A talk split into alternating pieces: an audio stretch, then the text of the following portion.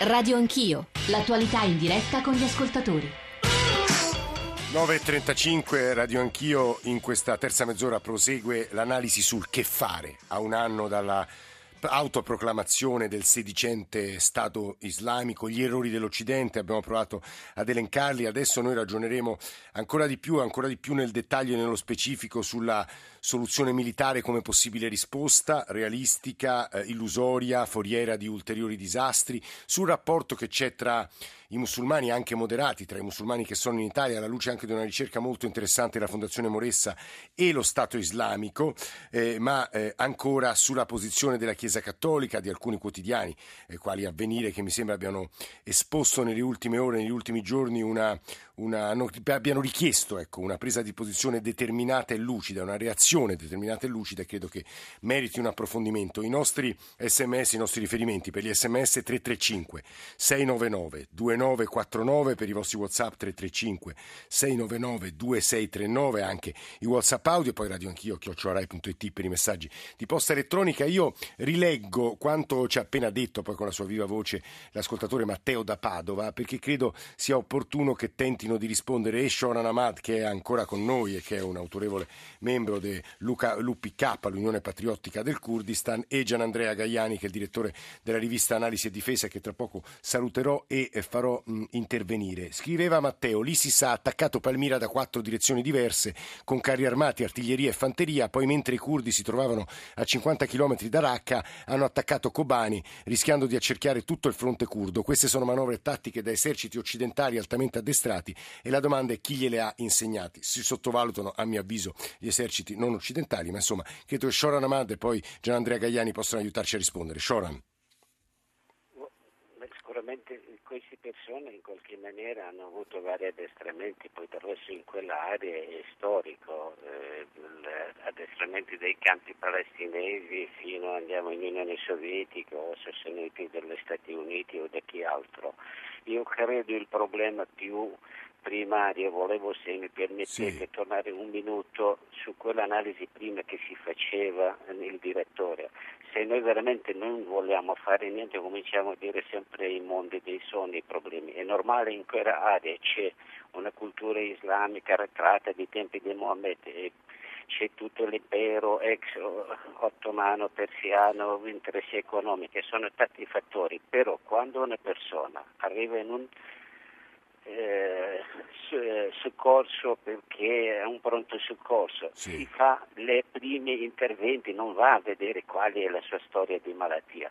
In questo momento se l'Occidente avesse quantomeno un richiamo formale alla Turchia, quantomeno a controllare alcuni conti di Qatar e Arabia Saudita, è chiaro sono azioni che serviranno, non vuol dire dichiarazione della guerra, né tantomeno certo. perderli come alleati, ma quantomeno serve a dare dei freni.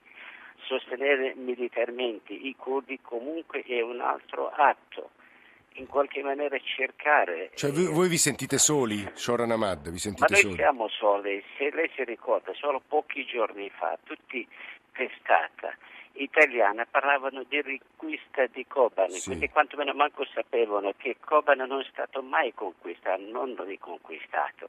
Quindi noi sia dal livello di trattare l'argomento. I primi giorni sono morti 152 tra maggioranza e bambini, sì. ma si è parlato tanto poco. Appena in Francia sembra i morti serie A e serie B sono ben diversi. Quindi viene la questione curda, ma soprattutto lasciamo perdere la questione curda, la questione umana viene davvero trattato con una superficialità inaudita.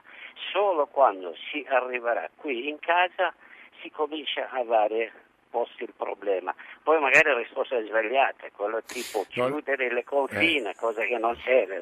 Lei ha detto una cosa, una cosa, che mi colpisce perché prima di andare da Gaiani c'è un ascoltatore Massimo da Rimini che credo voglia sostanzialmente ribadire il concetto espresso da Sorana Mad. Massimo da Rimini, buongiorno. Eh, buongiorno, io volevo dire questo. Noi abbiamo l'ISIS praticamente di fronte a casa in Libia, che occupa importanti zone di quel paese abbiamo forze aeree e navali in zona che si occupano esclusivamente di accogliere eh, ed aiutare i profughi, mentre invece potremmo anche eh, appoggiare militarmente quelle forze libiche, penso quelle del generale Haftar oppure certe milizie come quelle di Misurata che si oppongono militarmente all'ISIS.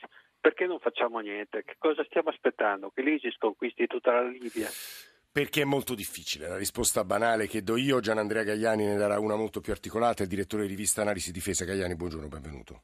Sì, buongiorno, buongiorno. Beh, no, devo dire che eh, i vostri due ascoltatori hanno fatto due riferimenti a No, il primo in realtà che... è un autorevole politico curdo, ma insomma va bene lo stesso. No, no, no, io parlavo di Matteo. Ah, come no, Matteo parla, scusi, scusi, ha ragione. No, no, no, il politico curdo lo conosco eh. e anzi lo saluto e, e, conosco le sue posizioni e devo dire, a, a, condivido quello che ha detto perché eh, i curdi sono quelli che sostengono la maggior parte dello sforzo militare, sono loro che hanno fermato l'ISIS nelle trincee sul sì. campo, questo vale per l'Iraq e vale anche un po' per la Siria, dove loro e le forze di Damasco, di, del cattivone Bashar Assad, sono gli unici che stanno impedendo alla Siria di diventare uno Stato islamico, completamente uno Stato islamico. E però su quello che hanno detto i due ascoltatori è importantissimo perché hanno toccato il punto centrale della questione militare del confronto con l'Isis cioè chi è che, perché l'ISIS ha queste grandi capacità tattiche e sì. operative sul terreno? Perché l'ossatura dei suoi comandanti e anche dei suoi reparti è composta in buona parte da ufficiali e sottufficiali sunniti che facevano parte della Guardia Repubblicana di Saddam Hussein e sono quegli uomini cresciuti in un contesto laico, quello del partito Baath, che si sono aggregati agli estremisti islamici per combattere gli sciiti e comunque quel governo di Baghdad che ha emarginato tutta quella parte di popolazione sunnita che con Saddam Hussein invece governava il paese. La loro perizia militare eh, stride rispetto invece all'incapacità totale dell'esercito di Baghdad che, che è allo sbando, lo vediamo ogni volta che ha, ha uno scontro e fugge. E, però ci, ci pone un'altra domanda nella storia militare, da quando esistono, sono cent'anni che esiste l'aeronautica militare, non si è mai visto un esercito, una milizia armata che non ha nessuna capacità nell'aria, quindi non è in grado di avere, non ha aeroplani da combattimento, non ha nessuna capacità contraerea se non poche cose, che riesce a condurre azioni offensive su vasta scala in diversi fronti contro un nemico, la coalizione in questo caso, sì. che invece ha il totale dominio dell'aria. Questo ci dice che questa guerra contro l'ISIS è una guerra finta non è una vera guerra. Pensiamo che in un anno, quasi un anno, il numero di eh, incursioni aeree effettuate sull'Iraq eh. e sulla Siria dalla coalizione è uguale a quello effettuato in dieci giorni sul Kosovo, che è grande come l'Umbria, mentre invece lo Stato islamico controlla un Ma perché stiamo combattendo una guerra finta, Gaiani? La stiamo combattendo una guerra finta perché la gran parte dei paesi di questa coalizione sono i primi veri grandi sponsor dello Stato islamico e dei movimenti che c'erano prima di lui, perché io ricordo quando eh, la CIA per prima insieme ai paesi del Golfo, Qatar e Arabia Saudita, acquistavano armi per armare la cosiddetta opposizione moderata siriana. Poi quelle stesse armi le vedevi nelle fotografie dei guerriglieri dello Stato islamico che occupavano Mosul. Sono entrati a Mosul un anno fa imbracciando armi di produzione croata che i sauditi avevano pagato, la CIA aveva, gli Stati Uniti avevano acquistato in Croazia per l'opposizione moderata. Altre armi del Qatar sono in mano al fronte al-Nusra, che sono Al-Qaeda. Allora, noi stiamo combattendo perché noi due anni fa volevamo bombardare Damasco, ricordiamocelo tutti, aiut- abbiamo aiutato questa gente, Al-Qaeda e lo Stato islamico. La maggior parte dei nostri alleati, i turchi per primi, sono preoccupati che non vincano i, i curdi, sono preoccupati Scusi Gaiani, se, se, il, se questo, que, eh, insomma, il quadro è quello di un ginepraio, con eh, alleanze certo, sì. equivoche, infide, che fare?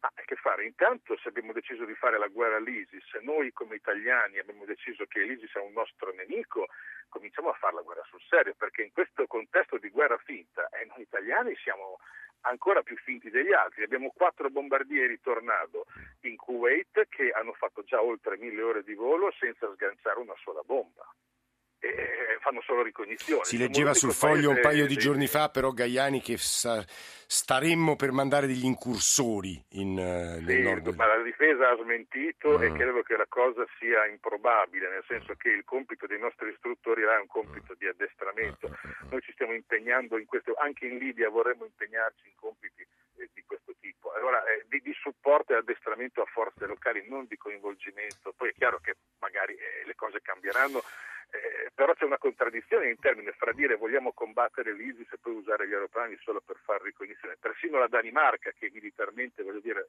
ha, ha, un peso militare molto inferiore a quello dell'Italia, i suoi aeroplani bombardano lo Stato islamico. E poi noi abbiamo, e vengo a quello che ha detto il secondo ascoltatore, abbiamo, se vogliamo combattere l'ISIS l'abbiamo davanti alle nostre coste, abbiamo assegnato la portera i Cavour a una flotta europea che dovrebbe contrastare, non so ancora come, i trafficanti di esseri umani con i barconi, ma quando la Porteri servirebbe sì per colpire lo Stato islamico a Sirte, ad esempio, dove controllano 150 km di costa. È la voce di Gianandrea Gaiani, direttore della rivista Analisi Difesa che state ascoltando. Io saluto uno dei massimi conoscitori eh, di Islam, insegna storia dei paesi islamici all'Università di Trento, un suo libro, invito a leggerlo se si vuole capire qualcosa del rapporto fra Islam e politica. Eh, Massimo Campanini, professore, buongiorno, benvenuto. Buongiorno, grazie dell'invito. C'è una domanda che vorrei farle e poi vorrei farle ascoltare un'intervista che ho citato varie volte nella trasmissione mi sembra di grande interesse su questa ricerca della Fondazione Moressa. Ma la domanda in realtà rimanda a quello che è accaduto in Tunisia, a quello che è accaduto a Lione. I responsabili di quegli eccidi eh, sono musulmani che sono stati definiti, magari la definizione è un po' rozza stamane, ma insomma integrati eh, di classi sociali benestanti che avevano studiato e loro, i loro atti quindi non sono figli dell'esclusione sociale sociale sono figli di una scelta teologica. È una lettura corretta, professor Campanini? Ma guardi, eh, la scelta teologica secondo me è in fondo il pretesto per legittimare dal punto di vista religioso delle scelte che a mio avviso sono esclusivamente politiche. Cioè ancora una volta c'è una sorta di strumentalizzazione della religione eh, per fini politici. Cosa vuol dire? Vuol dire che eh, questi giovani, queste persone che evidentemente non sono integrate nel tessuto sociale dei paesi occidentali o che reagiscono in maniera abnorme a certe sollecitazioni sì.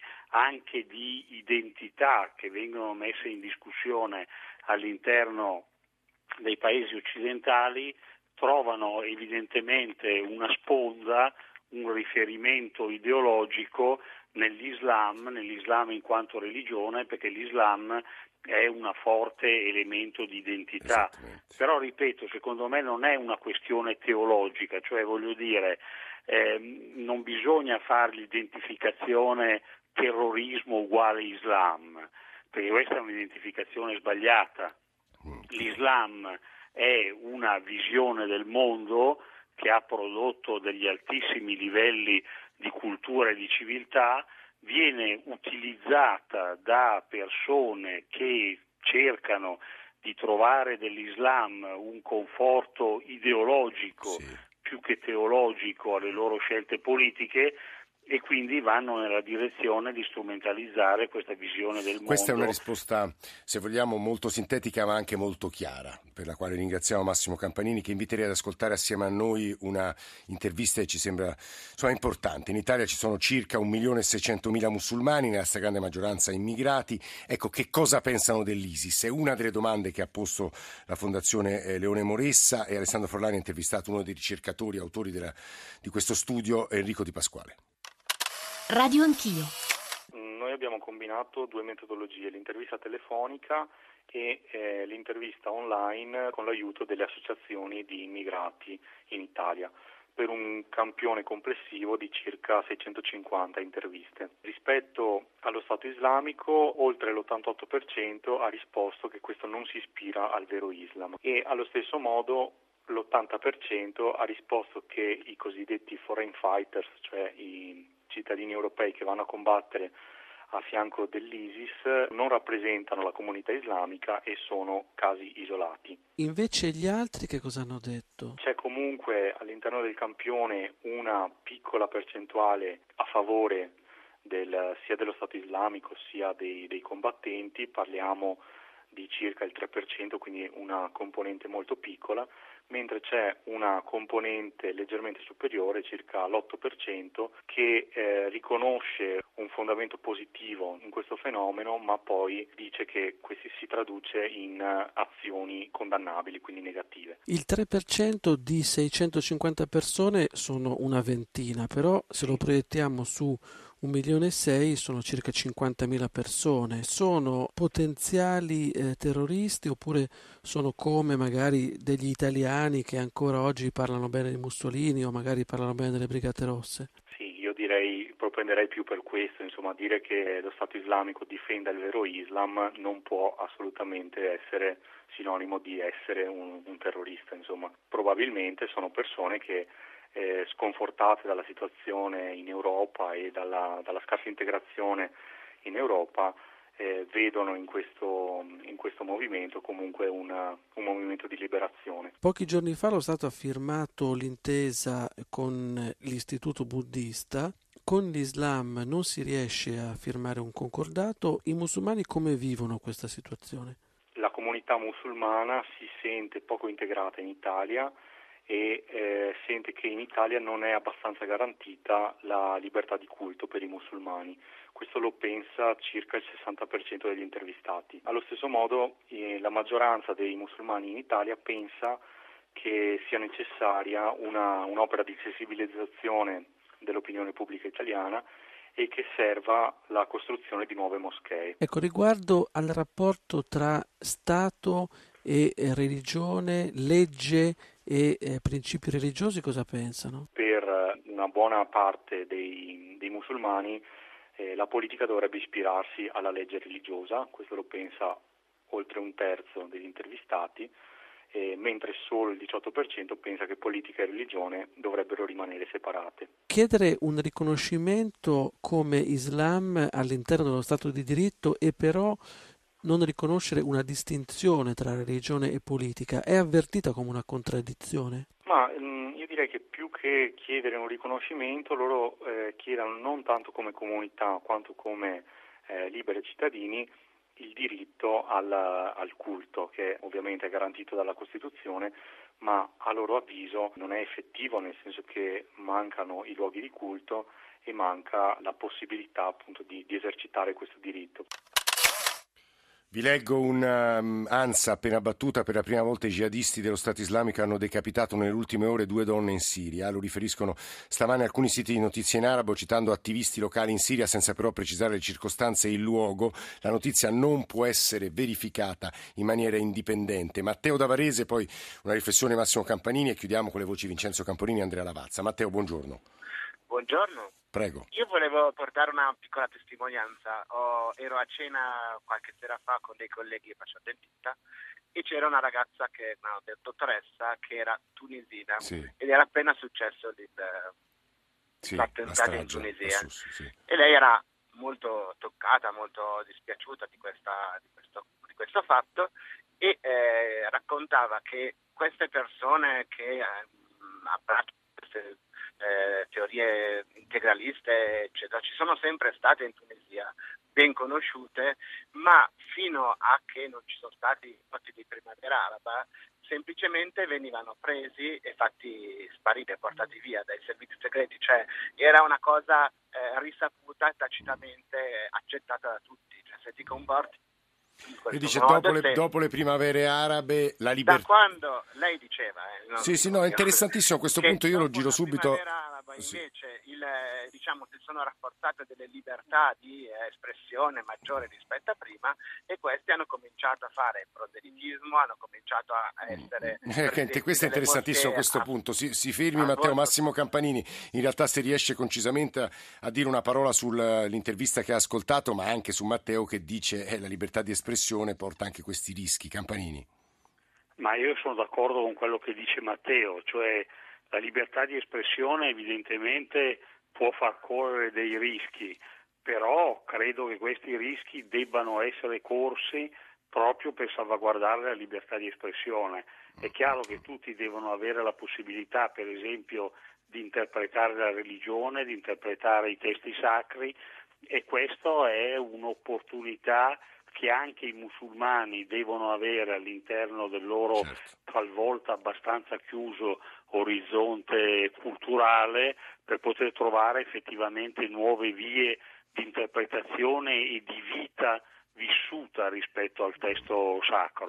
Per cui direi di sì, sono assolutamente favorevole. Questa è sacrosanta questa affermazione. Andrea Lavazza è un giornalista di Avvenire che l'altro giorno ha scritto un editoriale che si conchiudeva più o meno con queste parole: non possono prevalere i terroristi dell'ISIS, dobbiamo avere una determinata e lucida reazione. Le chiederei che cosa ha in testa e poi la valuterei con il nostro ex capo di Stato Maggiore, il generale Campolini. Andrea Lavazza. Buongiorno. Lavazza? Lavazza l'abbiamo perso. La determinata e lucida reazione per ora leggia nell'aria, invece spero che Vincenzo Campolini ci sia. Generale, buongiorno. Buongiorno, buongiorno a lei che ci ascolta. Perché abbiamo ascoltato le cose più diverse da Gaiani sui nostri infidi alleati, sulla difficoltà di intervenire sul campo, la richiesta di intervenire sul campo, insomma un uomo d'armi come lei ci aiuti a capire che cosa potremo realisticamente fare. Ma realisticamente le potenze occidentali oggi come oggi non hanno molte opzioni, anche perché io oh, sostengo da tempo che siamo di fronte a un conflitto interarabo, eh, interislamico, che, eh, anzi interislamico più che interarabo, che eh, in qualche modo eh, assomiglia a quello che è accaduto in Europa nel 1600 con la guerra di 30 anni, le guerre di religione. Io sono assolutamente d'accordo sul fatto che la religione non è il motivo delle guerre e degli scontri, ma è semplicemente del carburante che viene utilizzato da chi ha ambizioni di potere eh, per eh, guadagnare qualcosa sul campo. Eh, abbiamo due visioni che si scontrano, no, abbiamo un Iran da una parte interprete erede del, dell'impero di Dario eh, che vuole il dominio regionale, così come l'Arabia Saudita eh, odia questa prospettiva e vuole lei il dominio regionale. A questo aggiungiamo la Turchia sì. che ha delle ambizioni notevoli e che eh, eh, proprio ieri circolavano eh, informazioni abbastanza attendibili sul fatto che eh, Erdogan sarebbe in procinto di mandare le sue truppe al di là del confine siriano per impedire la nascita di un'entità statuale kurda. Eh, come vedete il, diciamo, il quadro è estremamente complesso ed è complesso all'interno di queste comunità. E noi occidentali veniamo in qualche modo tirati per la giacchetta uh, con il pretesto del fatto che abbiamo tra virgolette sfruttato indebitamente le ricchezze del, eh, del, del, del mondo, mondo uh, arabo, del mondo islamico, uh, cosa che eh, può sollecitare le, le, le, la fantasia di qualcuno, ma dal punto di vista storico è tutto da dimostrare, ma dal punto di vista nostro, noi siamo effettivamente in qualche modo diventati ostaggi eh, di questo. Di, di, quattro potenze regionali, mi permetto di aggiungere le parole del generale Camporini, che sono Israele, Iran, Turchia Arabia, ognuno gioca la sua partita, noi occidentali in qualche modo siamo un po' ostaggi di quella partita. Abbiamo meno di un minuto e mezzo. Andrea Lavazza, da lei vorrei una spiegazione di quella richiesta di determinata e lucida reazione da parte dell'Occidente. Che intendeva Andrea Lavazza, giornalista di Avvenire? Buongiorno. Ci sono più fronti su cui agire e che non ci può essere solo una singola risposta che si sente molto male la razza oppure no? Sì. Degli elementi che mi sembrano importanti è per esempio di sostenere con efficacia la, no. le democrazie, una democrazia. Eh, pur, Purtroppo la voce di Andrea Lavazza, quello che capisco, ma insomma era un suono molto lontano, era che non, la risposta non deve essere necessariamente militare, ma di sostegno alle democrazie. Certo, uno fa fatica a trovare le democrazie, quindi probabilmente ho capito male io, ma insomma torneremo a occuparci di questi temi e torneremo con una linea sperabilmente migliore a parlarne con Andrea Lavazza. Io ringrazio tutti, Massimo Campanini, ringrazio il generale Camporini, ringrazio Gaiani, ringrazio soprattutto anche per le sue parole Insomma, coraggiose, orgogliose, Shorana Madde, rappresentante dell'UPK. Siamo giunti alle conclusioni di Radio, di Radio Anch'io. Stamani in console c'erano Roberto Guiducci, Massimo Vasciaveo e Fulvio Cellini e poi la redazione. Alessandro Forlani, Nicola Amadori, Valeria Volatile, Alberto Agnello, Alessandro Bonicatti, Camilla D'Angeli, Valentina Galli in regia. Cristian Manfredi, se volete riascoltare i pezzi di trasmissione, insomma andate sul sito, l'intera trasmissione, in streaming anche, andate sul sito, andate sul nostro profilo e fatelo insomma liberamente, scriveteci a radioanchio.it o sul profilo Facebook, quello che volete, anche critiche o suggerimenti. Adesso c'è il giornale radio e poi la radio ne parla con Ilaria Sotis. A domani.